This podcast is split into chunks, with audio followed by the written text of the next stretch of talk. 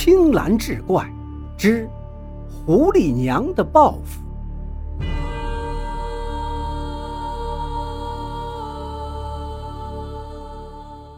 话说南山屯的光棍张大满，好不容易娶了个媳妇儿，第二天就嚷嚷着要退婚。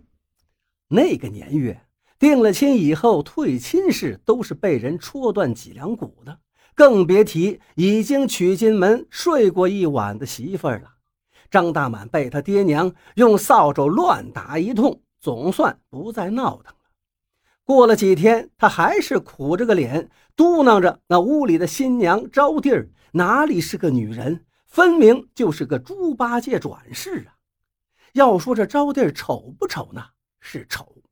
他娘家呢，在山北边，是家里的长女。下边还有一连串四个弟弟，招娣天生模样不好看，自小操持家务，照顾兄弟们，弄得是粗手大脚，又是个黑胖的身形，本该如花似玉的年纪，看起来倒比村里的大婶子们还要操实。张大满呢，倒是不磕碜，长得人高马大，又听过几台子的野戏，非要找个像戏里一样的媳妇儿。那千娇百媚，一回手，一扭腰，让他累死累活也甘愿。张大满的爹娘发愁他的婚事，村里村外的媒婆都托了一遍了，张大满都能挑出毛病来。相看的时候也是鼻孔朝天，惹得女方家里翻了脸。几次下来，再也没有人愿意给他家牵线说媒了。那么这八竿子打不着的两个人，咋就成了夫妻呢？这呀，得从那年雨后张大满上山采菌说起。那是一个春夏之交，地里的菜还没长成，山里的野菜山菌就成了好东西。张大满和村里几个年轻人一起上了山，翻翻讲解，忙活的正欢，就见那边钻出一只黄狐狸来。黄狐狸身形不长，尖脸突腹，走起路来一扭一扭。见了人，只是快跑了两步，就又慢了下来。住在大山脚下的农户都循着老一辈的规矩，人不闹山中野兽，山中的野兽呢也不进村里祸害鸡鸭。纵有看山狩猎的人，也有三打五不打的规矩。其中这大肚子带着崽子的是绝对不能碰的，一来是伤了幼崽作孽，二来也是忌讳山精野怪结仇报复。可这张大满偏偏不信这个邪，他捡起一块石头就砸过去。黄狐狸身形不变，竟然被砸中了骨尾，在地上翻滚了两圈，爬起来跑了。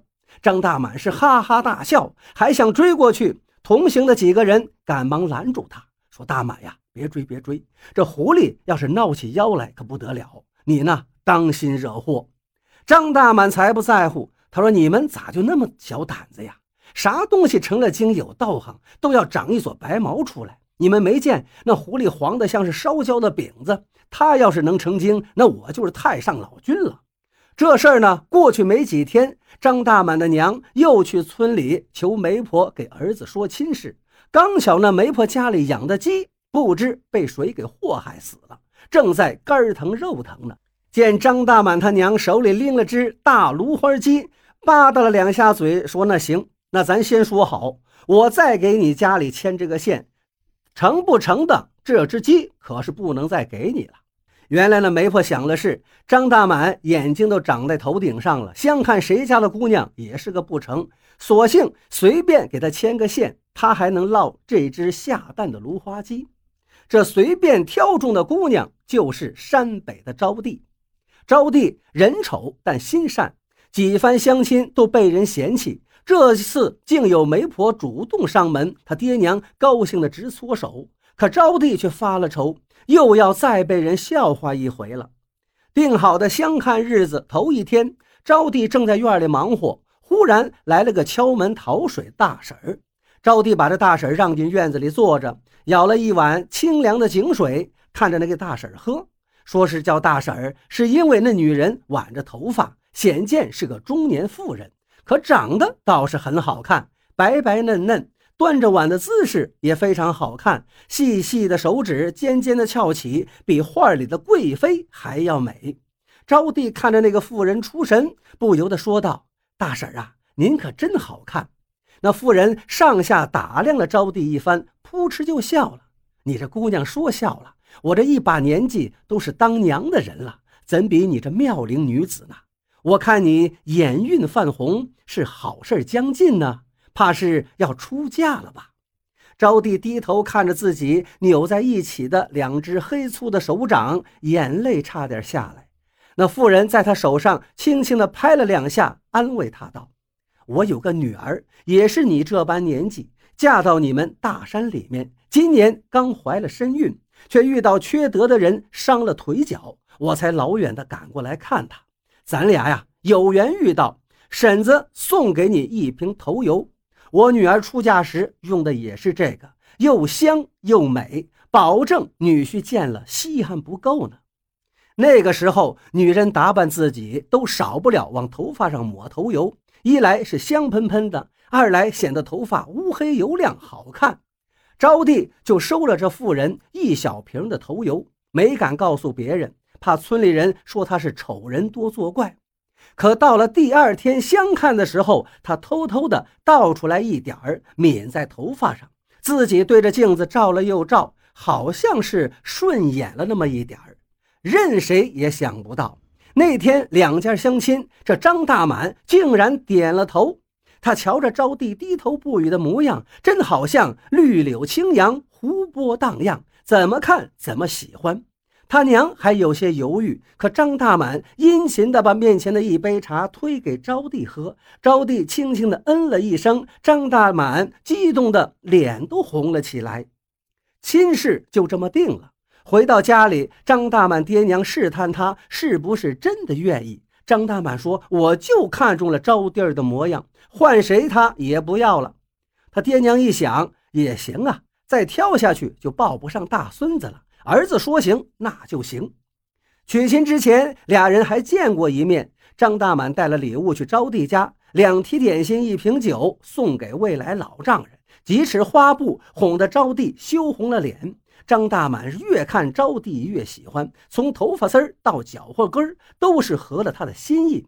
他还暗自高兴呢，这个宝贝疙瘩无人识得，真是庄稼人没见识，不枉他挑了那么久，捡了一个大便宜。话说迎亲送亲，吹吹打打，热闹非凡。夜里，张大满这个新郎官，人间小登科，美的可比活神仙。可到了第二天，太阳照进屋里，他睁眼一看，眼前竟然是一张黑胖的大脸，鼻孔有手指粗细，斑斑点点，还尽是麻子。他一脚踹过去，招娣睁开了眼。白眼人多，黑眼人少，大嘴一咧到耳朵根后头，粗声粗气地问：“你干嘛呀？”这可不是昨天晚上他娶的那个千娇百媚的媳妇儿。但是任凭张大满怎么闹，他爹娘一口咬定这就是招娣，你自己相中的媳妇儿啊！人都过了门，现在你想反悔，岂不是让人笑话？招娣这边在屋里呜呜的哭。张大满在院子里垂头丧气，伸脖子再瞧瞧，这媳妇儿真是个猪八戒转世的模样。他是鬼遮了眼，还是猪油蒙了心呢？可是事已至此，他也没辙了，只能是在夜里熄了灯，抹黑躺下，一个炕头，一个炕尾的将就着。这招娣虽说长得不好看，却实在是个过日子的人，伺候公婆、料理家务、牲畜都勤劳周到。除了长相，还真让人挑不出别的毛病来。张大满再不乐意，招娣还是大了肚子，十月怀胎，生了个胖儿子。张大满也就认了命了。可张大满每次喝醉酒，都要说上一遍，当初不应该在山里砸那个黄狐狸，因为日子久了，村里闲着时将张大满砸狐狸，媒婆突然同意说亲事。招娣儿从美变丑，这三件事连起来，就传出了狐狸娘来报复的故事来。都说张大满砸的那是狐狸闺女带着崽儿，狐狸娘心疼闺女，就特意跑来报复，咬死了媒婆家的鸡，又跑去给招娣送头油。那一小瓶头油可以让人把丑的看成美的，可终究是用不了几次。要说这狐狸娘的抱负也挺奇特，不闹人不闹处，就让你张大满娶个丑媳妇，闹心一辈子。你要问如今怎么样？张大满和招娣都已经老了，儿孙满堂，过了一辈子的夫妻，彼此也看习惯了，美丑不算个什么。只是这张大满张老头再也不敢上山打狐狸，连家里养的狗啊兔子他都不动一下。